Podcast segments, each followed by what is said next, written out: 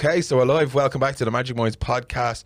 I'm Matt Bork. You're watching and listening to the Liberties number one podcast. Yup, the Liberties. Yup, the flats. On the show today, I'm joined by my pal Richard Kelly. Richard, what's the crack? Hey Matt, how are you? I'm good, sir. Back on the show again. What do you think of our new studio? It's very lush. Yeah, I'm well impressed. Yeah, It was enough to get me back. we lured you into a bit of smoke and mirrors, isn't it? yeah, yeah. Hey, it's convincing enough, so I'll take it. It's the best studio I've been in. Deadly. Uh, when did we interview before? Was it episode 53? Good. Uh, you'd know more than me I about think I think it was. We done it up in the college. I had a little, Oh. had me little table, that. and We, I had tr- like, we tried to, and then your man came in with the microwave. Do you remember that? oh, that's right. And the sound didn't work, and then we ended up actually doing it in the other room. That's And I- I, yeah. came back. I came here before, yeah. And you, you came back here. Yeah, yeah. Oh, that's right. The sound was shy. Yeah. Your man came in. He just like literally we were interviewing. Things have got worse since then. oh, Andy, you think fucking it's a shit show now? You think I'm a shit show? You should see me back then. Smoke and mirrors. Smoke, smoke and mirrors, Richard. Smoke and mirrors. I used to go around with a half a, a half a chair. The back of the chair saw, sawed off, sawed off, sawn, sawn. And my dad painted it for me, and I used to just clip the, the mics to it, and uh, have the laptop on it. Oh, it yeah, was, yeah. it was a bob, that, it was a bobber job. Yeah, and you had a little. Uh, wasn't even a GoPro. It was like a tiny little webcam that you're like, I hope this captures the footage. I don't think it did. Ah, fucking hell. Yeah, but look, I started the whole podcast with a Zoom H1, and I thought that's what you do when you start podcasts. And someone said to me, Where's the laptop? I was like, What do you mean a laptop? What are you going to put it on? I says, And where are you? I says, What do you mean? And he goes, Do you have like an RSS feed and all? Do you have show art? And I was like, What's all these questions for? I just want to be a podcast and all. Do you know what I mean? Lost me. I wouldn't know where to start. Oh, it was an absolute shit show. So look, I've asked Richard to come back on the show today because Rich is a lecturer on the Sports Science College up in Tallaght IT, where I studied. But also, Rich was my health coach. I asked him to to do some work with me. Was it back in 2019? 2020, end of 2020, August 2020, I think. Was it? Yeah, yeah. Because it was after the first time I was on the podcast, you hit me up and said, I'm actually interested in what we spoke about on the podcast and I'm interested in availing of your services. And then you kind of left it sit. And then it was the end, because I remember I was still in Limerick at the time and it was kind of the end of the first wave of COVID. I was back down there and we started working together in August, September 2020, I want to say, yeah. Deadly. Was it a pain in the hole? Was it? no, it wasn't. To be honest with you, it was a nice for me. It was a challenge because I primarily would mostly work with athletes. Um, Are you saying I'm not an athlete? I am, yeah. no, but like No smoke on me hole, Richard, Yeah. will you? it start. Well, I was looking back. It started off very much was you had, um, I suppose, body composition goals more so than anything in terms of wanting to look a certain way and feel better with your performance and fuel your gym sessions. I don't think you were getting. You felt like you weren't getting the most out of your gym sessions. I think was the original conversations.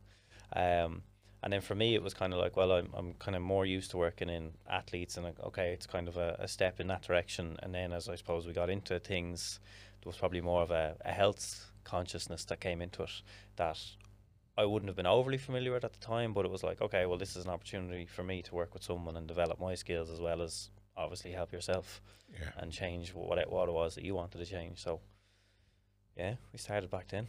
Yeah, so look, before we dive into that, and what I would like to cover is I'm going to kind of talk about a bit of the work that you've done with me so people can pick and pull parts out of that that they can apply themselves. But just like as a little backdrop, tell tell for anyone that hasn't listened to the last podcast and know the work that you do, what is your background? Like, I know you're lecturing up in IT, uh, sports science, nutrition. Just give us a little s- synopsis. uh, do you want to know when I was born and where? Or? Born and raised in Philadelphia. uh, no, my background is in sports science and health. and I studied in what was IT Tallaght, I think the year behind you, I think.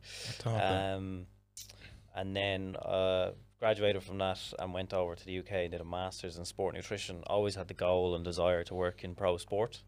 Wasn't really sure what I wanted to do, whether it was strength conditioning or more nutrition. And then as I kind of got towards third year, fourth year of the degree, nutrition seemed to jump out at me and I was a bit more interested in it. Um, yeah, I went over to the UK, did my masters, and was got really lucky. Got on a placement with a rugby team over there, and that kind of kick-started this idea of working in rugby and pro sport was kind of in touching distance. So my master finished up, and I came back to Dublin and I was working as a researcher in DCU, kind of UL as well. Um, and that project finished up, and then an, an opportunity came up to work for Munster Rugby, um, which was based in Limerick. So I applied, and I was lucky enough to get the gig. So I was the performance nutritionist for Munster for their academy for uh, just over three years, I think, 2017 to the kind of end of 2020, um, which was obviously fantastic. It was the first real feet first into pro sports. And then I suppose all alongside that, I was doing kind of private clients, consultancy work with intercounty teams, um, still training myself, still had an interest in strength conditioning, so I was kind of always kept my hand in that. Um, and actually, it was just before the Munster interview came up, I got the opportunity to kind of cover a few classes in what was IT Tallaght now TU Dublin, uh, Tallaght campus. So same building, same people, just new brand. And um, I got an opportunity to kind of cover. Initially, it was like physiology and metabolic health, which was kind of interesting because that was one of the modules I really enjoyed in studying the undergrad. Um, and then I kind of saw there was an avenue because the nutrition lecture, well, there wasn't really an out and out nutritionist or dietitian that was employed working on the kind of nutrition stream of things. and it was kind of pitched to me then, well, is there, if I was able to kind of cover the biochemistry side of things and metabolism, would I be interested in taking it all the way up from second year biochemistry all the way up to final year sport and exercise nutrition?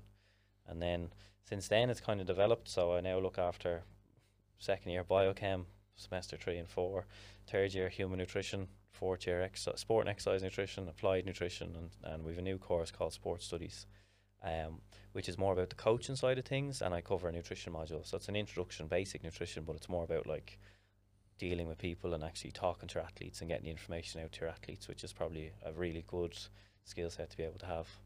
Um, and then I supervise a couple of projects as well. Um, and then since kind of leaving Munster, I was doing private work with yourself and another couple of clients. Um, and started working with a, a GAA team now and uh, a League of Ireland football team just to kind of keep my hand in while I'm still lecturing. So that's that's kind of where we are now. and here we are. uh, and there's a couple of things that I wanted to point on. That was was the metabolic health was a big piece for me that connecting with you. Uh, also, us connecting, and just that's where I wanted to, to work with you was that metabolic piece, but then also we connected, and that's really important to work with anyone. You know, is that is that connection? Yeah. Like, and it's not just about the carbs, fats, and proteins. It's not just about weight loss. There's there's more. You know, and, and, and obviously spending some time with you, knowing that you've done the, the degree in Tallaght, and uh, we we interviewed on the podcast, and I knew your passion for metabolic health, and that was really why I linked in with you, I just thought was uh, was important to have because I've worked with coaches before, lads from gyms, predominantly bodybuilding coaches, and it was just like do this, take that, whatever, and off you go. And there's there's more to it than that, isn't yeah, there? Hundred percent, yeah. It's interesting. Like I started working with this new team, and it's kind of the first time this team has had a nutritionist, and we did kind of some pre-season testing, and some of the lads came up to were like, "Oh, so do I come to you to get my diet plan?" And I'm a bit like, "Well, I mean, I'm not gonna write it for you here and now because I've, I've only met you for the first time. I don't know what food you like, don't know what you're allergic to, don't know what your schedule's like, I don't know the flow of the club type of thing. So I'm more than happy to sit with you and figure out what it is you're doing now and how can I best influence you to make that kind of take a step or a couple of steps towards what we would deem maybe optimal nutrition for what you're trying to achieve in terms of your personal goals and also in line with your sport performance. So I think there is still a bit of a maybe a misconception out there that diet, diet, dietitians and nutritionists kind of just they show up and they write you a plan on a bit of paper and hand it to you and it's kind of like all right thanks I'll see you in a couple of weeks how you're getting on and maybe that still does happen and that could be a time restriction thing in certain environments and settings but it's not how I like to do it and, and from my own experience it, it hasn't really worked when I tried to do it that way. So to me, it kind of, I was kind of to give an example. I'd write lads diet plans, and I'd go into the change rooms or whatever, and I'd see them like on the floor. They hadn't even gone into the gear bag, or I found one in the showers once, and I was like, okay, this isn't getting through because they're definitely not going to eat the food because they haven't read the page yet, and why did I kind of spend so much time if if it's not getting through? So could I spend my time in a better way and, and actually improve how I'm communicating with people to actually get through. and then it starts to become a little bit easier in terms of they understand you, you understand them, and I'm kind of a big fan of the kind of phrase I'm using at the moment is this idea of co-creation, not just following. So Mm. everything I try to do with the likes of yourself or any client or any athlete is we're in this together. You know yourself more than better than anyone else can. I'm only there as a guide to help you walk that path to get to where you want to go. Whereas if I come in and say, Here, take this, do that, eat this, I'll see you in four weeks, I can understand why someone might not put up a barrier per se, but he doesn't know me. Why, why is he telling me to eat this and I prefer to eat that? And there's a lot of unanswered questions. Whereas when you actually sit down and con- converse like we're doing now, is kind of opens those avenues to answer questions and problem solve together. Mm. Because it's it's it's not all my responsibility. It's not all your responsibility. And that's kind of how I view coaching and, and working with people. Yeah, and, and I'll echo what you said there because when I started working with you, I felt that that it was, and first of all, I respected you, and two, you weren't like any of the coaches or the people I've worked with before. It was like take this, do that. That's what I do. There was no kind of co-creation together. It was like they had a like one person in particular. They had proven records in weight loss or conditioning for competition for bodybuilding, blah blah. And I was just handing over a blueprint and saying, "Do this, take that. I know this works." And there was no kind of me then taking ownership. And I didn't, I didn't create it. The stuff that was on it, I didn't really eat anyway. And there was not. Uh, yeah, I think it was that co-creation. That's what I liked about working with you, and I I sensed that straight away. And I think there's more there's more chance of adherence to something Yeah. if there is co-creation rather than dictation. Hundred percent. It's that ownership piece is the key. Is I like I always say like I can't eat the food for you. I can't cook the food for you. I can give you all the information in the world, but you have to be the one to step up and say, look, I'm I'm serious about this. I have goals. I want to meet those goals. And kind of like we mentioned before, we even started the podcast there. Like, do my behaviors match or line up with my goals? And if they're not, well, that's where you lean on me a little bit and be like, okay, I, I, I think I'm doing everything well. Is is there someone that's, you know, able to take a step back and be objective and say, well, maybe you could improve here improve here? Because what I found and what I do find, and even yourself, is you had a base level of knowledge and almost wanted to kind of inadvertently trip yourself up because you were second guessing yourself the whole time and you it actually became kind of we'd have a conversation and I'd be like you're doing fine just keep going. And you're like yeah, yeah okay thanks thanks. And then you text me the next day and be like it's gone it's gone. I, I need to change. But it's like no you don't. We'll talk next week. Keep going. Yeah, and it's just kind of having that little external voice where you can go like no it's in in some for some people that's really handy is like it's it's in someone else's hands or they have that kind of um mm, adherence is the wrong word like uh almost feel like i don't know if you felt this but you might feel guilty if you didn't adhere to what i was kind of asking you to do because it was letting me down some people like that will not like the feeling but it's kind of like oh i better not do this of this. Accountability. yeah sorry that's the a word i couldn't think of adherence accountability that's the one yeah Oh, 100%. I like if I sign up to do something, uh, I'm gonna do it. And if like say to you and we're working together, that's what I'm gonna do. I'm gonna do it. And I, I was I was regimented as fuck when we Yeah. worked together. Yeah. I was like anal as know. fuck. But let's it's amazing I came back. What? it's amazing I came back. Do you know what I found really difficult though? Was asking you in the first place. oh yeah. Oh yeah, like yeah, hundred percent. Because you, you were on a course that I was on. Like no disrespect, you've done the training, you read the books, and I was like, I, sh- I sh- nothing about this is nothing about you. Yeah, yeah. This is about me. I was like, I should know this. I should be able to do this myself. I'm asking like somebody that was in a year below me to help me. Like my ego was screaming at me. like so then it became about I wanted to change my health markers, but then I also wanted to be able to to let go of my ego, let go of wanting or needing help and saying, yeah, I, do- I do need it. And the other one was to get out of my own way. Like, and you know how often I was in my own way, Yeah. like, and I'll, I'll touch on another thing that I did and you, you pulled me on it. But that was a big piece on me, was actually going, yeah, I need help. Yeah. Yeah.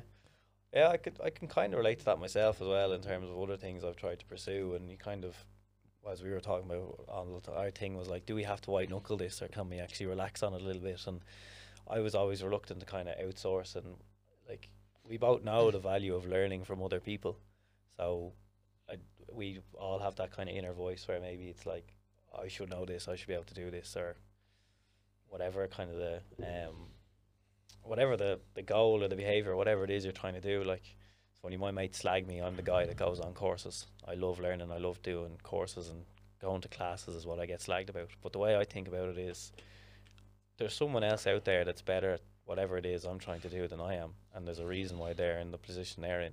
So go and get help off them because, okay, it's it's definitely a financial investment. You're going to invest time, but is your time investment going to be maximized or are you going to be spinning your wheels kind of week on week being like i'm not really sure where to go next. Whereas if you have someone that's kind of in front of you and be like this looks good this looks good this is where i think you should work on or this is where we should go next that's kind of what you're investing in and that's what you're kind of if you are paying for that's what you're paying for. Mm. whereas yeah you can you can white knuckle it and you can spend hours at whatever it is you're trying to do kind of going in circles and chasing your tail and be like how do you know you're going in the right direction? Are you on the right path? And then you've got someone to go well actually if you tweaked it like this you'd actually see things kick on and get better and improve. So and then that's the kind of type of sorry thinking i try to apply um towards everything these days is like i don't know everything about everything. I wish i did. But there's people out there that do know a lot more about certain areas. So reach out to them and see can they help? And it, it's no kind of ill reflection on your own self as much as your ego is kicking and screaming. You're like, no, you can do this, you can do this. I can do it, but it, I'd actually just make it easier on the both of us if I got help. Yeah, yeah, yeah. You know, I I sat with I sat with you know asking you, and then I sat with like I, I sat and I thought, what will he do? What what what could I do that he couldn't? What could he do that I couldn't do? And I wrote down I could do all this. I could white knuckle it, as you say. I could do it. And then I said to myself, what would you be compromising? Okay, what would I be giving up? Okay, you'd have to give up the magic mind stuff, the the creation, the because you once I go in on something, I'll go all in on that. And I'll spend all my time making me plans, sticking to it. You, I'll become so fixated on it. And I said, so where's the benefit from that? I says, I know, just like I, I'm gonna trust the process and hand it over and go right. And and I have to say, Rich, is like I've a, I've a mental health coach, I a counselling, then I, I, I regarded you then as my health coach, and then I had Jeff Thompson as my spiritual mentor, and I says to myself, this is the smartest move ever. It freed me up yeah, like I had so much time then for my own creativity. I, I didn't have to worry about. it. I just had to follow a plan, but it wasn't just following it. I was co-creating. it. It wasn't just being told what to do because you didn't tell me what to do. we worked together, and there was there was times, and we'll get to that piece. But that was that was a, was the game changer. Realizing how beneficial, just as you said there, Rich, that it's a smart move to invest in yourself, health, physical health, mental health, spiritual health. Yeah. Isn't it? It's just it's yeah, yeah. And you know the the amount of time and effort and frustration you probably expose yourself to by trying to white knuckle things when you could just out like reach out to somebody else who has a bit more experience or kind of does things a slightly different way and they'd be like oh well you're d- looking at it from this way whereas I see it like this like that could save you so much time and stress and frustration and keep you on the path keep you progressing yeah. that's yeah. That's how I look at. it. I still get that. Like I'd be like, oh no, I shouldn't really be getting help off this fella. But like, why not? Who cares? Yeah, it's Yeah. it's brilliant, and uh, I don't know how long we were into the into the program. I was ninety something kilos, 91 and a half kilo or something, and we had a goal or whatever like that. And I remember saying, I remember texting you going, "Yeah, yeah, I know we said we do this, but I was thinking of doing this, this, and this and that." And you were like, "That's not the plan. That's not the plan. We didn't decide that." no. And I was like, "Oh bollocks." Do you know what I mean? Again, I was taking over. I know a bit about this and I know a bit about that. And again, I was just was trying to fucking make my own plan. And you were like, this is not happening. That's not what you agreed. and I was like, fucking brilliant. That's exactly what I need. Yeah. Not someone to plamaz me and, and kind of go, oh, yeah, yeah, yeah. I was like, no, that's not the plan. yeah. And that's what coaching does with people. It just calls you out on your bullshit. Kind of, yeah. And I would have been happy, like, yeah, go off and do that if you want, but you're not going to get where you want to go because Yeah. it, you'll end up cycling back to where you were. And the whole reason why we started working together was for this purpose. And if if you're not not that I didn't, know, I don't ever think you were thrown in the towel or anything, but if like if you're to decide actually that's not what I wanted, like like you said, that wasn't the plan. That's you know, Yeah. even uh, repeating the same stuff and expecting different results. It's the, it's the sign of madness. I remember you did send me a post, I think, before we started working. It was about uh, about giving up. There was something about giving up, a percentage of giving up. This, oh, I can't remember when it gets tough, this amount of people give up. And Oh, okay. I can't remember. That. It was a bar chart, and I sent you back two pictures of donkeys on Blackpool Beach. And I says, and I says, this is me. I don't fucking give up. I'm like a donkey on Blackpool Beach. I go all day long. and when it gets hard, I'll just keep on going. yeah. And it was hard. Like, it was hard. But you know what I did enjoy about it? And I've said this, and I say this to, to people that I coach. There's great comfort in order because without order, there's disorder, Mm. there's chaos. And like I was talking to uh, someone I'm coaching as well, and I was saying control. And they were like, "Oh, I don't want to say I'm in control." I says, "Let's not get lost in language." There's a sense of order when we follow a plan. We're, we're part of a routine and a structure, like with the, the stuff that we do. And I still do it to this day. I still eat me seven slices of Cambridge breads and 30 grams of water. I'll Uh, get that sponsorship. Yeah, I fucking here. If there's anyone out there that works on McCambridge, tell them that I eat seven slices of uh, brown bread each day with 30 grams of uh, light butter. Oh God. Um, yeah, and uh, This uh, may or may not be endorsed by health professionals, folks. I'm on me five a day. uh, five by five, is it?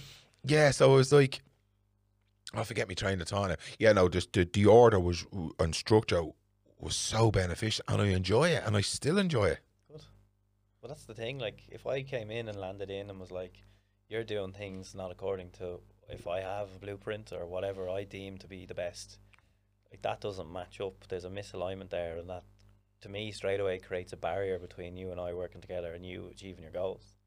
And the thing I'm trying to do is identify as many potential barriers that are between you and your goals and actually work with you to see well why is that a barrier and what are the things we can do to you know get around those barriers or, or you know if we need to white knuckle it go straight through the barrier so that's what I'm trying to do and like if I if I landed in and you're like okay I want you to come on board and help me out with my nutrition I was grand I have just a thing and I did all your calories carbs fats and macros and slapped it on in front of you I was like there you go see you in a week you'd be like well I don't eat this and I don't eat that, and I get up and my morning routine. Your, I remember your morning routine was pretty particular because you were trying to get some training in before you were going to your old job and stuff like that.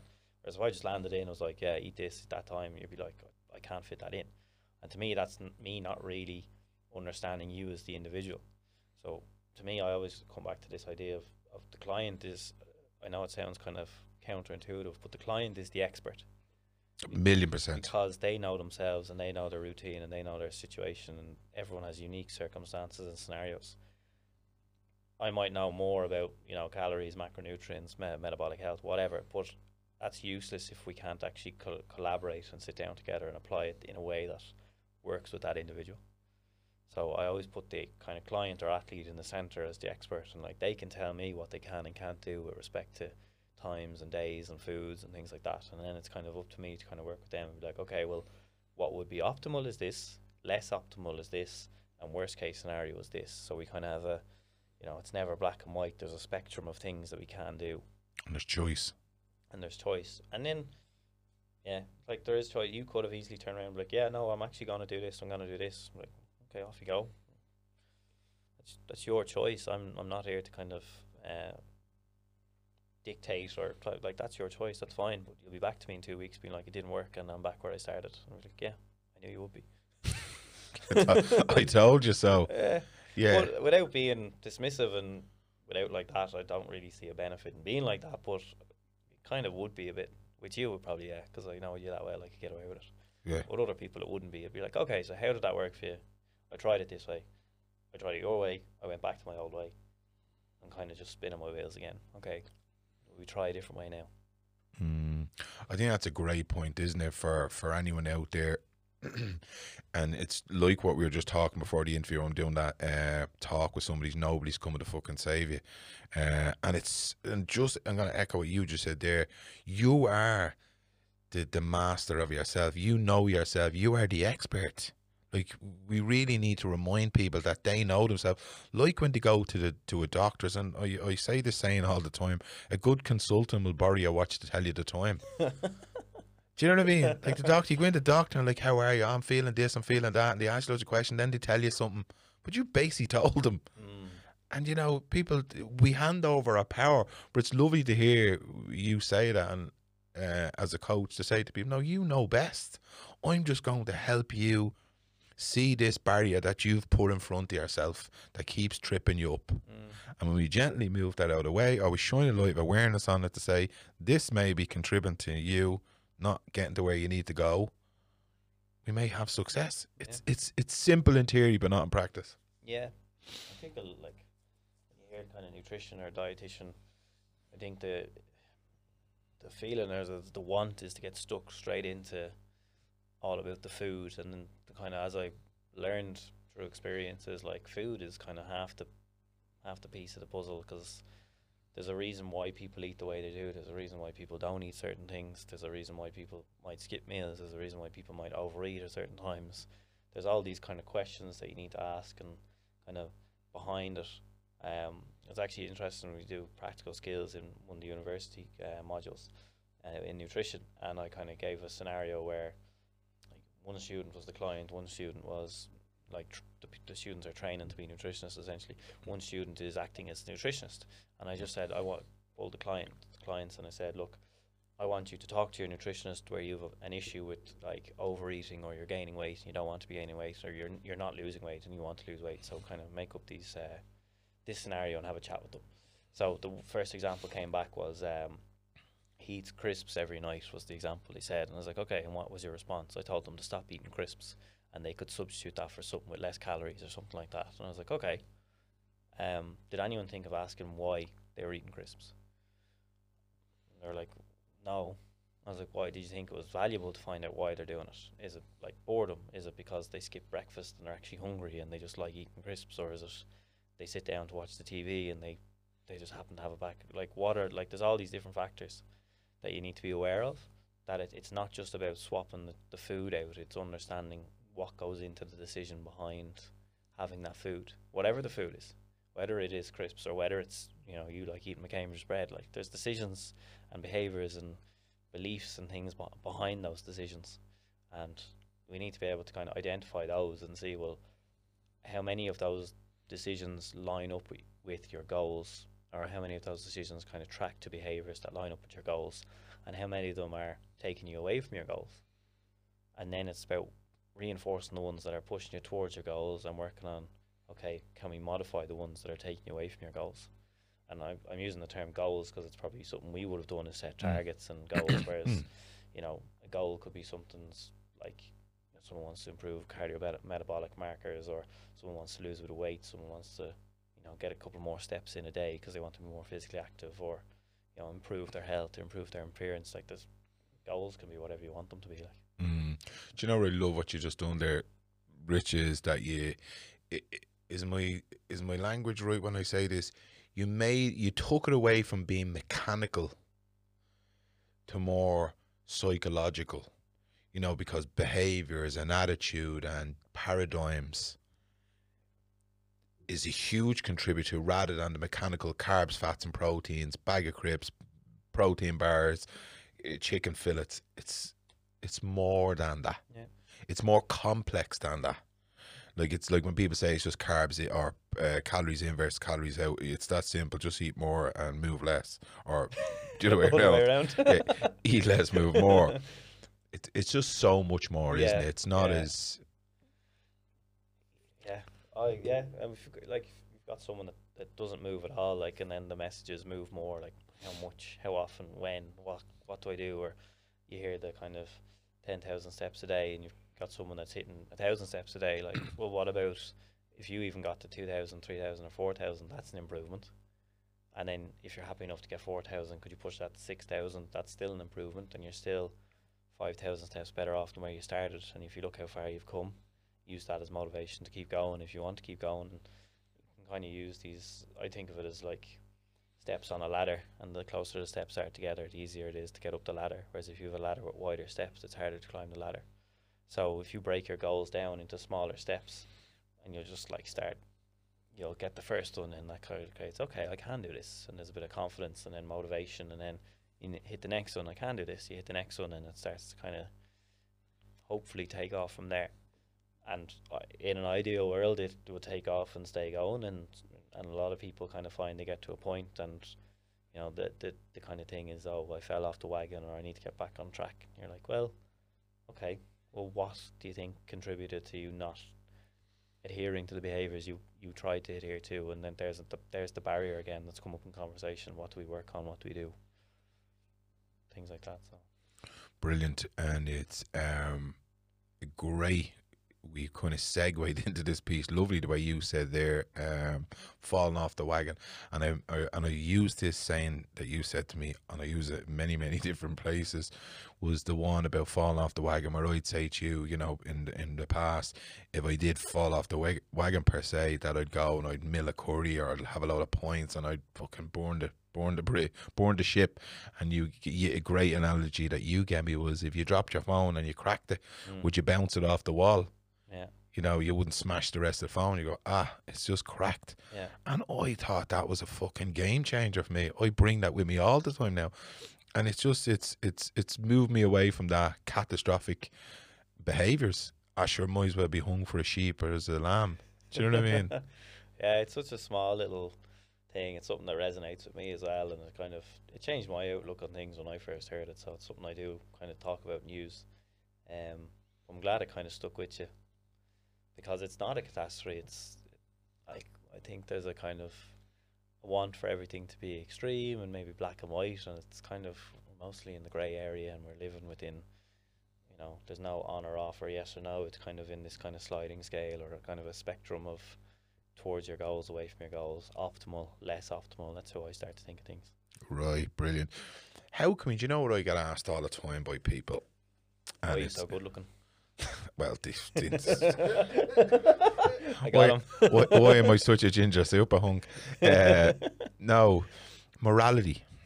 Morality and food, good and bad. All right, yeah. Okay. You know, this is good, that's bad. Best exercise, best food. Is this good? Is this bad? Like, and my answer to, to, to that is nothing's good or bad. It just is. Mm. How do you coach people around that uh, to to, to, to try change that mindset from them? Yeah, I, I'm a, not a big advocate of assigning morality to your foods. Like, I, I'm, I, maybe I'm in a fortunate position where I can understand that all any food, no matter what you put in front of me, is a combination of different macronutrients that has a overall caloric value, and that's one way I can think about things. But I'm I'm well aware not everyone thinks about that. So, um, just it, it like you said, it just is. It is a food, and uh, for example, this food may contain more calories because it's higher in fat than this food. It's not necessarily a bad food, and this it doesn't make the other food a good food. Or I, I'm a big fan of kind of looking at nutrition within a certain context, and I always kind of go back and forth with students on this. Is like you'd probably say that you know the types of foods you'd probably see in a dressing room before a match or in the lead up to an event probably wouldn't be classified as as health foods or healthy foods. You're talking about like confectionery, like jelly babies and Jaffa cakes and um, gummy bears, and there's probably like there's bits of fruit floating around. There's uh, carb drinks and gels and things like that. High in the glycemic index. Yeah, because you're trying to achieve a goal with, with, athletes is like making sure they've got most amount of fuel available for their event so they can perform at their highest intensity and for as long as possible. But that's within the context. Now, if you remove those foods and place them into an individual who's not exercising, not competing, and not training, well, you're providing a lot of, say, carbohydrates and potentially a lot of calories that aren't going to necessarily get used. So that makes them suboptimal for that context. But again, the food hasn't changed. It's the context and the environment in which you're presenting the food has changed. And I'm a big believer in trying to figure out like what's the context behind the foods and how do you, how can you fit our food into a context um, and kind of seeing well, what is your current maybe for an example an athlete, what's your current training status? Have you trained? Have you not trained? What's your current environment? Is it the is it the case where you've the option to not eat anything or eat you know this less than optimal food choice? And I'll be like, okay, always eat something because you're an athlete with high energy demands. You need to refuel. You need to replenish. Okay, it's not the lean chicken breast and rice that might be associated with health and optimal performance, but it's better than not eating and, and kind of under fueling and risking under recovering and not being able to perform. Um, I, yeah, did that kind of touch or hopefully kind of, and then the other way to kind of maybe think about foods, I look at things like um, what you could suppose. I look at kind of food volume and and the really simplest way of looking at this is how actually big a portion of food is per caloric value. So like 100 grams of uh, or 100 calories say of broccoli is a couple of hundred grams of broccoli whereas 100 calories of you know oil or butter isn't or isn't that many won't fill you up basically Mm. so how do the foods kind of actually sit in your stomach and fill you up in terms of literal kind of size they take up and it kind of plays into this idea of energy or, or calorie density in terms of you know your higher fat foods have more calories per 100 grams compared to your lower fat foods. Mm. and there can be a time where an athlete has really high energy demands and you need to use those higher fat foods because they've more calories to meet those energy demands. And then you've got scenarios where they're not training or they're not as active so you don't need to worry about that. And you look for less calorically dense foods higher volume foods that might keep them fuller for longer things like that. So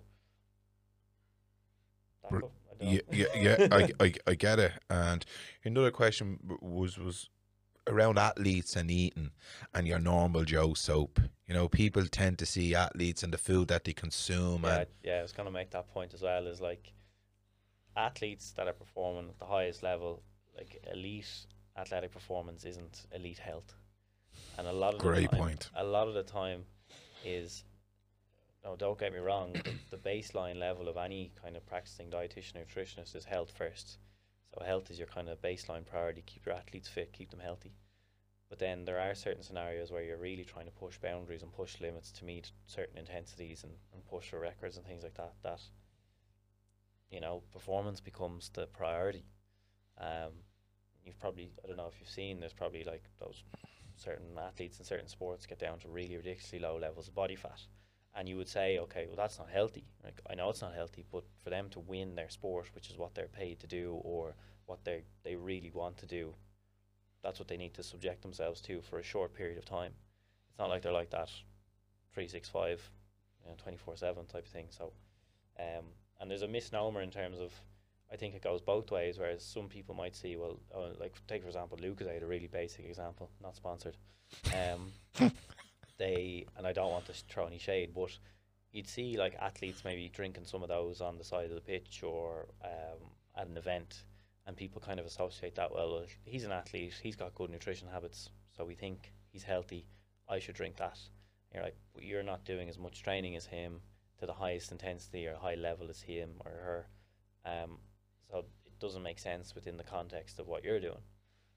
But then you have the other people that say, well, like, oh, Lucozade is an unhealthy food. It's full of sugar. Why is an athlete drinking it if he's meant to be, you know, the pinnacle of health? You're like, well, the context is it's a, a fluid that provides lots of carbohydrates. So you're looking at fast fueling, acting. uh, yeah, fast, Fast acting. acting. You're looking at fueling and hydration, which are two key priorities for an athlete. And again, the food hasn't changed. Lucozade is Lucozade, but the context of who's taking it and when they're taking it is different, and that puts a different spin on things. Mm. So it just is, as you said. Yeah, and, and and that's and it's that quick. I get asked this all the time: Is this good food? Is this bad food? Is this this? Um, without getting into that whole fucking malarkey that you just explained very elegantly and brilliant, I just I wouldn't agree. I went on a bit. I, it's not like you, is it? Well, yeah, trying to keep up with you. Jeez, if you hear it all day, I just throw my eyes to heaven now. People say that, and it's like, oh, just eat the fucking food. Like I don't, ca- I don't care. Like Yeah. just whatever, knock yourself out. Because what, bad for what? Like the minute that we're spending together and you're eating that plate, I don't know what you're going to do for the other 23 hours of the day. bingo, yeah. You know, it's just so I can't really make a comment on it, and that's Yeah. the thing.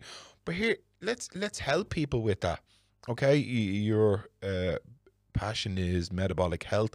How do we help people? And we'll say we'll just target people, men, men of our age.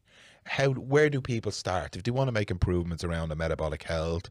Uh, that's where I work with you, or my my my my uh, insulin uh, waist circumference, body mass index. Well, not body mass index, but my my overall uh, we- fat we? composition. Yeah. Did we do BMI? E- We did wait. We did. You did circumferences and girths, didn't we? Oh yeah, done circumference yeah. done weight, uh, dropped ten kilo. I'm actually still rocking around eighty one kilo. Yup, Okay. that. Fair play to Ripped. you. Uh, so where do people start? Real? What what what's the what can we how can we help them? Yeah, it's a good point. I'd if they're not already aware, or maybe like the, I think what prompted the conversation or really accelerated the conversation was you had blood work done and you got a profile done and you got um, results back that you weren't happy with, and you said, right, okay, here's the scenario. I've got results. I need to change something. I can white knuckle it, or I can reach out to someone, and that's how you reach out to me. So, I mean, if it's someone that has a slight concern over maybe a metabolic health issue, if, so for example, we're talking about things probably like insulin sensitivity, uh, total cholesterol, triglycerides, things like that. Uh, maybe you could look at like resting heart rate, but maybe a, a blood test would, might be a good place to start just for Mm. kind of, you know, like a car goes for a service. Is everything working the way it should be? Um, and I suppose if you're looking at it, if you get in early and you're trying to identify things before they happen or get to a point where they're maybe past the post or, or maybe hopefully not irreversible, but um, that'd be a good start. But then if it's just someone who's like maybe less, you know, metabolic health and it's more like weight loss or muscle gain for lads that want to get into the gym, figure out where you are, where you're starting, and figure out where you want to go. So you know, is it a, is it a weight goal you have? Is it a like a, an aesthetic appearance goal you have? Is it a, a number of kind of steps you have? And then see where you are, see where you want to get to, and then start to think of like, well, what are the behaviors I currently have, and maybe what are the behaviors that I would probably need to have to get me to that point? What are the things that are standing in between me and getting to that point? What are the things that are actually pushing me towards that point? Lean more towards the things that are actually pushing you towards that progress, towards your goal, and then start to slowly work on the things that are taking you away from your goal. And it doesn't have to be an overnight overhaul at all. I think when you when people try to, you know, I'm to throw the kitchen sink at this. Great, I love your enthusiasm, I love your energy, but that will burn out. You can't rely on motivation. That's where you fall back on your behaviors. So you need to actually work on those and then get them, embed them. And to a, point, there is a bit of lifestyle change. You know, you're not just going to continue the way you were and expect different results. Like we said, you have to kind of buy in and change aspects of your lifestyle and almost, you know, oh, I'm a new me without kind of sounding like that. so, yeah, it, it, it kind of, it's, it's yeah, it depends on their goals as well, I suppose. Yeah. I think that was brilliant. Uh, w- excellent. You you covered it from from the medical model, getting blood tests right up to just people want to improve their performance or train or weight loss, and absolutely fantastic. You made a great point. You did. I thought you might have said it in in that piece that you said there when we work together. I think it's great. And another quote that I I robbed from you is that consistency trumps intensity all day Oh, long. Yeah, I like that one. Yeah, I I'm, with that one. I'm robbing them all. They're going in my next book. Oh, I I need to go back to my notes. I forgot that one. That's a brilliant one, isn't it? It is. It's incredible, and I say it all the time. I say it, it's it's it's in all my talks if I'm doing stuff. Is consistency trumps intensity because we start off like a rocket. Like you said, I buy the runners, I'll buy the watch, I'll get an app on my phone, I'll clear out my kitchen, I'll get new spandex just for running around the gaff. uh, that all lasts a week. I'll get a new membership in the gym, and then bang. Mm, There's too many things. There's too many things to keep up. mm, Like I say, what you say, start really slow, start small, just go for the walk. Spend two weeks doing that. mm. Then add something small in. Instead of going balls to the wall on the first week, joining the gym and all the other malarkey. What do you think? Yeah, like there can there there are certain people that are grand. They're like they'll start it and they'll get after it and they'll go for it and they won't change, and that'll last them and get them to where they want to go. And then there's other people that There's a small percentage though. very small percentage, but they are out there and fair play to yous. I wish I was one of yous. Maybe I wouldn't have this perspective though. Yeah. Um, but yeah, for a majority of people, I would say is like trying to do too much too soon, and you kind of trip yourself up, and you kind of get lost, and you don't know where to focus. So my biggest thing is let's pick one thing that you want to improve on, and let's nail that. And you'll start to find that as you start to go through, you're like, well, I was thinking about doing this, and I started to do it this way, and I found it didn't work, so I changed what I was doing, and I started to do it this way. And you're like, okay, does it work for you? Cool. Can you stick to it for two, three weeks? Cool. Is it is it now part of your everyday routine where you don't think about it? Boom. Okay, so let's move on to the next thing. Who cares if you haven't done it in four weeks? What are you trying to do here? You're trying to change your life for a lot of people. Now, obviously, take that for like pinch of salt. If you're working with an athlete, they probably do have time restrictions. They need to be on point for a certain Mm. date or certain performance, and that's fine. And that's kind of where the health piece and the performance piece kind of overlap, and you prioritize one or the other. But for general populations and just in general, like what's the rush? You know, Mm, I think you made a great point there. Be specific because when you go to the doctor or to a healthcare professional and they tell you to, imp- you know, you got to start improving your health or you got to start getting healthy, and it can become very vague for people. Where do they start? It's it's Yeah. it's a minefield. It's like looking into a field sometimes. But as you rightly said, pick pick one that you'd like to improve, like physical movement Mm. okay, maybe I'll do that. Then I'll be looking at my nutrition. Then be looking at my, my mental health or my, my environment or my sleep pattern or yeah. blah, blah, blah. I've, I kind of, but I think back to how I used to deal with people, and I kind of cringe because of. Oh, lovely. Yeah, tell us about that. I uh, I was very much the type where if someone, and this is me when I was a, an overconfident undergrad that didn't know as much as he thought he knew. I'm very surprised at that. Yeah, I know.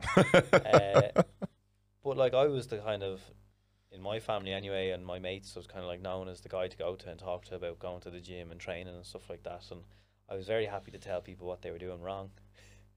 Oh, you shouldn't be training that way. Oh, you're you're going for a run, but we should be running this way. And you know, Sounds exactly I'm- like me. I was a fucking know-all. what am I doing by saying that? I'm creating a barrier. I've created confusion and this idea of ambivalence. I should probably talk about that more.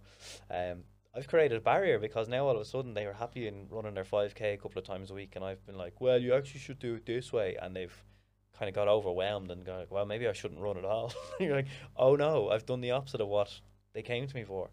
So I learned a lot of lessons in terms of how to deal with people and anyone that comes to me and they're like, I'm trying this diet. I'm like, great. How are you getting on? Do you like it? Is it working for you? Keep keep at it. I Mm. mean, I, I'm not. I don't want to be the reason why someone stops pursuing healthy behaviors Mm. because I think there's a better way to do it. There may well be, but maybe they're not ready to hear that message yet. And if I'm not understanding of where they are and their circumstances and their Jesus, environment, man, you're gone deep, Richard. you're gone deep these days. yeah, It's better when you're calling people out on the internet and not saying you fucking not saying you did. I used to do it. I'd be calling people out and I'd be ridiculing. Pe- I'd go through it meticulously. If people wrote a post and specifically around health, and I was quite knowledgeable back then because I was well read. Now I haven't a fucking clue, and I'd riddle ridicule them. Only recently, somebody put up a post. Um, they were advertising their services, and it was lose weight, get toned. Yeah, and I looked at it, get toned. And I, I said, I, I, I sent a message to somebody and said, when you get your gun and badge to be a personal trainer, please don't say the word toned, blah, blah, blah, blah, blah, right? And then two minutes later, I went back to him and says, please, can you erase from your mind what I just said there? That's absolutely terrible what I just done there. I just knocked somebody down trying to fucking do their best. I says, I don't know if that term is right or wrong. I says, but I know one thing for sure is he's trying to promote strength conditioning women. There's more benefits to him saying that than there is negatives. And I said, No, I'm an asshole. yeah. I says, forget about what I just said there, you know. And I caught myself, Mm. you know, thinking I was a fucking know all. But Yeah. really, he was trying to help people and he's trying to create business for himself, you know. Yeah. But years ago, I never even, I never thought yeah, twice I that. the exact same. It's like there's a like kind of that linear or um, black and white thinking, isn't it? It's like there's a way, to, a, right way to do think, things, and there's a wrong way to do things. And you're like, well, if people are just doing things, okay, you might understand things a little better, deeper. But if that, if if you approaching them or saying something to them takes them away from their healthy behavior or their behavior towards their goals, then I mean, probably done more damage than than anything. And was it really worth it? So. Yeah. I uh, it's funny you bring up comments on the internet and stuff. I I've a, I always have an internal dilemma. It's like, will I post? Won't I post? Will I comment? And uh, I have a lot of people actually kind of onto me being like, I don't really have a lot of tolerance for bullshit, as you probably know. and they're like, why don't you market that? Like, why don't you get on social media? And I was like, 'Cause who am I? I'm just a lad that wants to help people, and I don't really have much interest in just calling people out. Like, I understand there's kind of quacks out there, but again, there's people out there that are far more educated than me that do a far better job at kind of breaking apart their arguments than I could. I, I'm probably better spending my time actually working with people and helping people and trying to put good messages out there. And even at that, I don't really spend a whole pile of time on social media pumping out good messages. It's probably just me cooking. yeah, no, in fairness, you do some good stuff. You do some good cooking. I've actually, uh, did you ever cook beef heart? I haven't personally cooked it. No, I've eaten it though. It's lovely. Yeah. Uh, I get it from my dog for, for Bruce, Sir Bruce, and the butcher down says, "Have you ever cut, cut it and cook it? It's like fillet steak." And I just for for for the crack one day last week, I just took took a few slices off, and it's incredible. Very lean. Which, Very lean. yeah, yeah, yeah. Oh, it's amazing. But back to our point about going on the internet, and all, yeah, we can get dragged into the negative side of things, and and you know, uh, bad news or negativity can get around the world before good news can put its Yeah. shoes on. Yeah. It's funny, I have a mate, a, good friend who's like, um, he's a strength, master's in strength conditioning, so he's doing personal training at the moment, and he was doing everything the right way. Like yourself, he was doing informative posts. He had a website. He'd send out a weekly newsletter, a monthly newsletter about his services and his thoughts on strength conditioning, and he has a podcast, and um, promoting all the right messages. And I just noticed recently, a couple of weeks ago, he switched over to putting up kind of memes and fitness memes and, and kind of slagging other people. And he's kind of been on to me saying like his number of followers has jumped up, his engagement has jumped up. And he's like, I feel really bad because I'm trying to promote good messages around strength conditioning and training. And what seems to be attractive to people is jokes and kind of slighting other people. And it, it's kind of a weird, just a really weird environment. So um, I was kind of like, yeah, no, I'm not really into that. So for me. That's a that's that's why that's why newspapers sell. That's why drama sells. That's why, you know, like you saying, you can you can uh, could go in and call people out like the Joe Rogan stuff, and that sells. It really does. Love and kindness doesn't sell. Being a nice guy doesn't sell. Mm. You know, but uh, for me, it just it just feels like the right thing to do and calling people out because I can see beyond. The, the, like when people say like fat burning, you know, like that that gets Yeah. the hairs in the back of my neck up when people say fat burning. But Yeah. I get it. I get I get what's behind it and what they're trying to do. Yeah, I have. Um, yeah, it's kind of a dilemma of like you know it's misinformation, uh, kind of on a scale of how harmful is the misinformation, and then I kind of I think I. I don't know if I ever vocalized it, but I probably just thought to myself, like, I actually do have a platform, and it's I, I'm an educator in a university, and I have a crop of students coming through that want, you know, believe in their lecturer is up to date with the research and understands what he's doing and has experience in the field. So, my way of getting out there is by empowering students to, you know, equip them with the knowledge and the information that, as far as I know, is up to speed with the research and based on my experiences, I can educate them. But I'm not really one for kind of shouting from the rooftops and social media and it. So I've kind of, if I develop maybe an army of, of undergrads that go out and do it for me.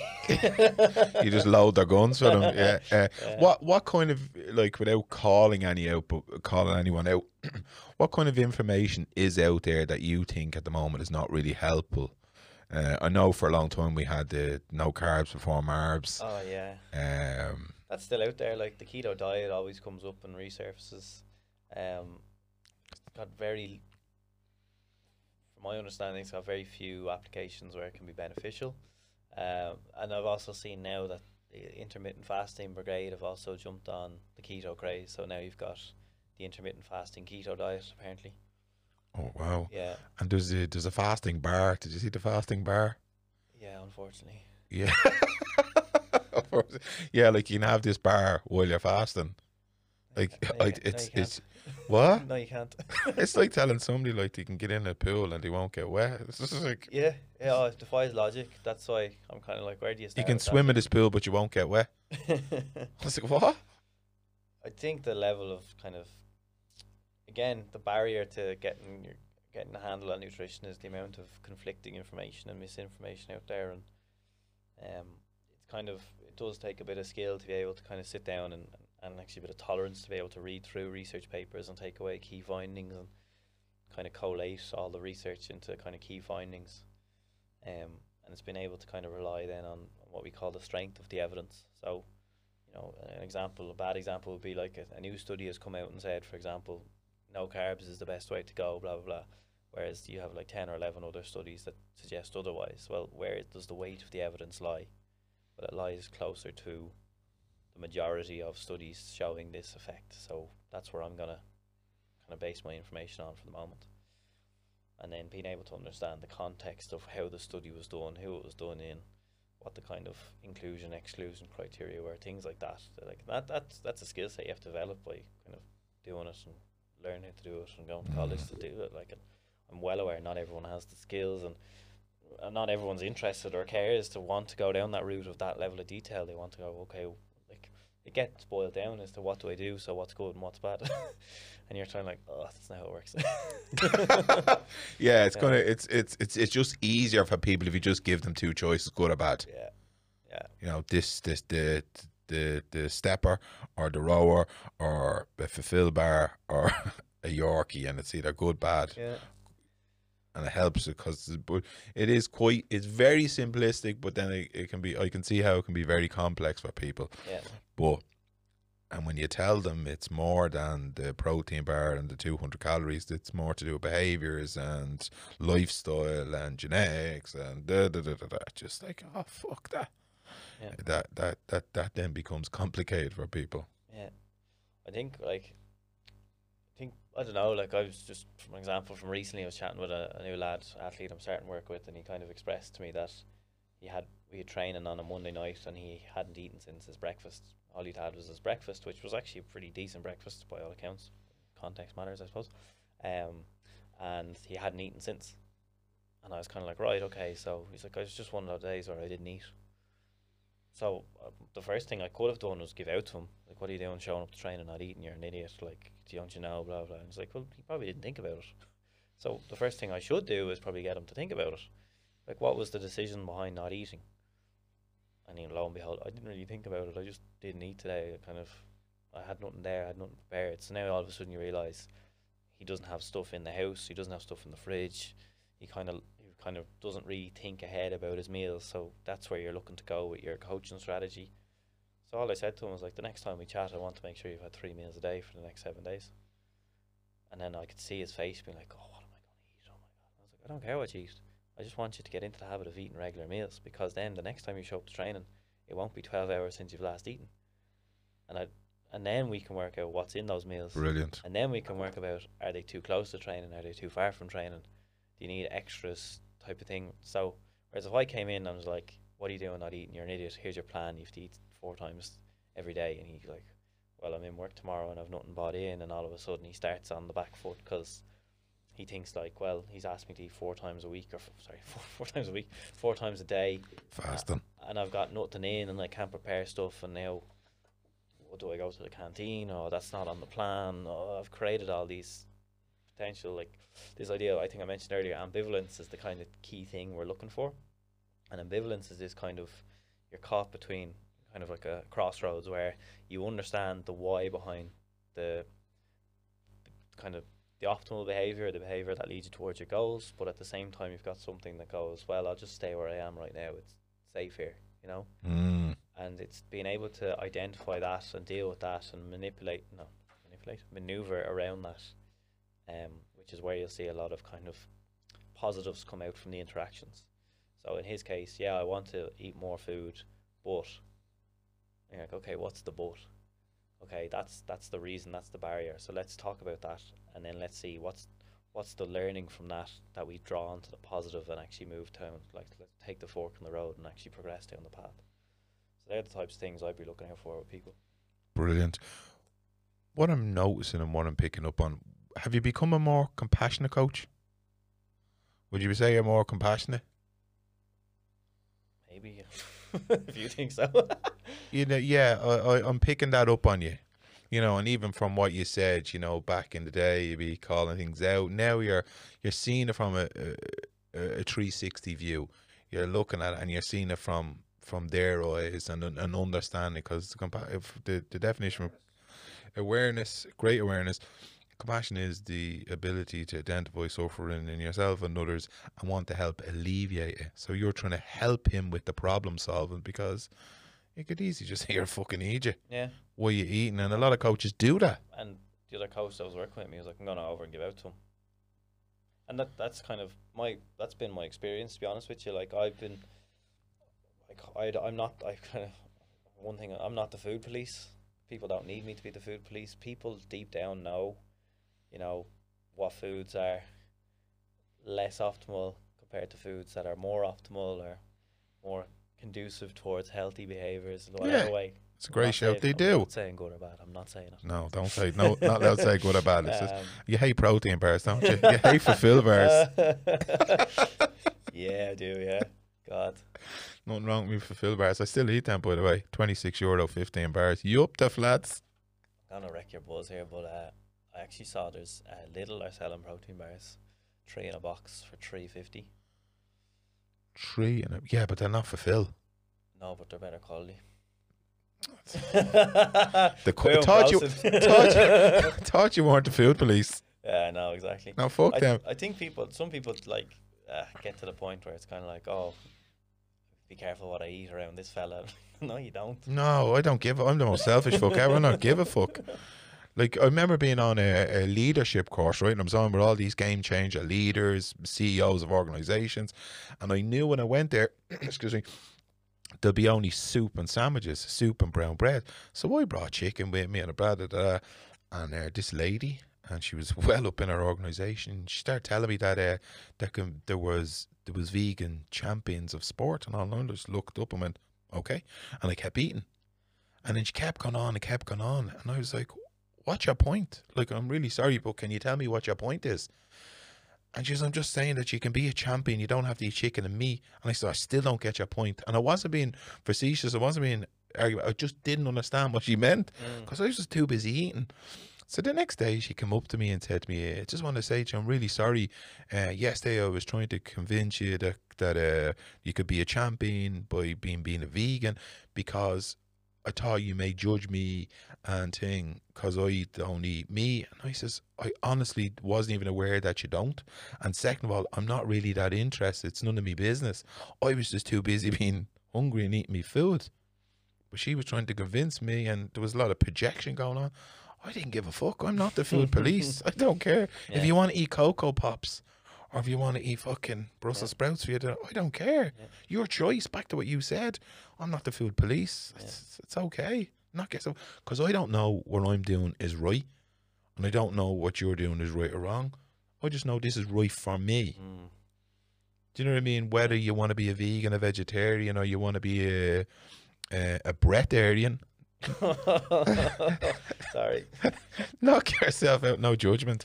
Knock yourself out. You Yeah. do you, boo, right? Yeah, doesn't impact me unless you're paying me, and then I kind of have to give you a bit of advice, don't I? yeah, yeah, you do. But yeah, like I, people don't want to be. I don't think they want to be scolded and told.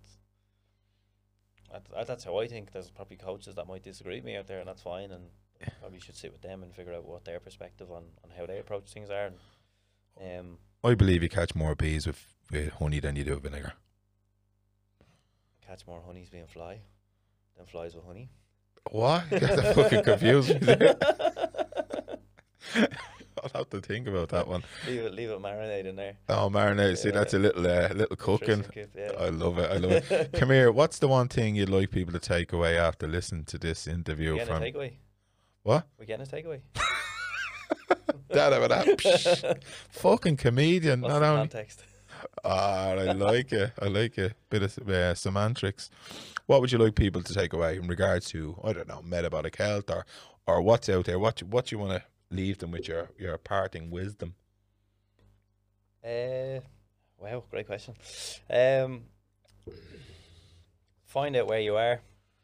Doesn't matter where it is. Find out where you want to go. Again, that can be a personal choice. Maybe it's advised by a medical professional or something like that. If it's financially and time wise viable, seek help from someone who's kind of qualified in the area, um, and take it step by step and kind of be small and, and the big thing is identify times when you want to move towards your goals and the times you want to stay where you are and not go towards your goals. Like when you look out this evening, nasty weather, but if your goal is 10,000 steps a day, you could easily look out and go, it's nasty weather, I don't want to go for a walk. And then you go, well, is that going to take me closer to my goal or away from my goal? Go out and get the walk. What's the worst? I'll get a bit wet, cold. I can always have a shower and dry off and then sit on the couch or whatever it is. So lean into that feeling of why don't you want to go and do the thing? And I have it every week on Sunday. Like, oh, here's Sunday. I have to cook a couple of meals now for lunches. And I go, oh, I hate doing the groceries. I do. Honestly, I hate doing grocery shopping. But I know I need to do it because I need to have the food there to prep. Like, it's not easy. It doesn't get any easier. And uh, I just have to kind of little have a word with myself like, what are you doing? Who's in charge? So, uh, uh, because I, I, I can't, I can't roll over on Monday and be like, I've no food. Yeah, because you didn't go and sort yourself out. You didn't take ownership of that. Like so, and again, if like that's kind of what the benefit of a coach is. You might need someone to kind of prompt you on that when you're not that self-aware early on in your journey, and that's kind of the benefit of a coach. So if it is financially viable and is an option, you could always look to get help. Um, and another one thing I would say that I've kind of found useful is with the overwhelming amount of information is just pick a method who cares if great it's point, great right, point. wrong, indifferent? Pick a method and just can you stick to it because you'll start to see benefits of that, and then as you go on, you'll start to see, well, actually, it would suit me to veer this way on the path or go this way on the path. But the key thing is get started, get into a routine, build your habits, and leave all the arguing for nerds like me on the internet. uh, for anybody that wants to work with you, where can they find you metaphorically? I'm looking for you. I'm still on this planet. Yeah, uh, yeah. That's a great point. Where am I? Um, I am on Instagram and I'm also on Twitter. Uh, at rich underscore kelly 33 so if they want to slide in my dms as, Slide it as in, they say. like Jarrell. um, and i'm working on a website so my company name is greenline performance so hopefully have a website greenlineperformance.com up and running soon Richard Kelly, Mr. Richard Kelly. Did he call you Mr. Kelly to students or did he call you Rich? one guy called me ricky and i was like i've never i've never said that name in my life so that was really funny yeah And were you all right with that? Uh, you didn't give him the attention around, did you? No, I kind of did a double take, and I kind of was like, I actually asked one of the students that was like, "Did he just?" And she, was, yeah, I think I was like, "Yeah, he did." I was like, I was like, "No, yeah." I was like, "Yeah, what's your question?" I was like, "That's weird." Ricky, So, yeah, that's brilliant. yeah. Deadly. I love that. I don't like it though. Do you know? I, know, I just no one's ever called me it, so I'm not used to it. But most, what was the question, Mister? No, they don't call me Mister Anton. Um, I'd be surprised if a few of them actually even know my name. Some of the, the younger students. Too busy Yeah. fucking being millenniums. so come here, uh, Richard Kelly, uh, Ricky. Oh, I'm gonna just keep calling you Ricky now from now on. Ricky Martin. Uh, look, Viva la vida honestly. I can't endorse your services anymore. I absolutely loved working with you. Uh, we will work again. Uh, I want to go again. I want to get the abs out. uh, I just loved your approach. I loved the human approach. You got me. You get people, and then you apply your your scientific research and knowledge and uh, your learnings, which is a great blend. And I think that's so important. The person first, then the academic uh, knowledge. You know, I don't think it's well, maybe for some people, but for me, not going at it with the academic knowledge and, and book work. I think the human approach is deadly. So I can't sing from the rooftops anywhere for your service. I really appreciate you're a super coach and I would recommend them, highly recommend them to anyone out there that wants to improve their performance, uh, change their body composition or body recomposition or improve health markers. Richard Kelly is the man. Nice one. Appreciate it. Thanks very Yup much. the flats. You up the flats. So there you go. How are you doing? Have you got a still? Have you still got a bit of the COVID cushion hanging around the midriff? Uh, and you want to get rid of some of the the Christmas selection boxes? Give Rich a shout. Uh, thanks very much for all the feedback about the Jackie Fox interview. I've got some incredible messages. Absolutely incredible. What an incredible woman. Uh, it was a powerful, powerful interview. So thanks very much. A shout out to Andy from Liberty Media Hub, Noel Riley from Rooney Media Graphics, the girls in Shannon's Hope Line, uh, Fran Dempsey. Fran Dempsey is one of the the unsung heroes of the Liberties, and I want to give him a shout. He runs the Liberties uh, soup room, him and Git. They do incredible work. I get loads of feedback about the videos I do, and people thank me. It's the likes of Fran that that really, really inspire me. Fran has his own uh, battles, and he battles on in service of the Liberties, and he's an amazing human being. And we've got many of them. Andy, me, me pal from this from the podcast, does great work. There's so many great people in the Liberties. I just love this place. Uh, it's incredible, and uh, I love it. So look, uh, wherever you are in the world, mind your little self. Oh, if you like our work and you want to help us out, we have a go for uh, uh, a Patreon page.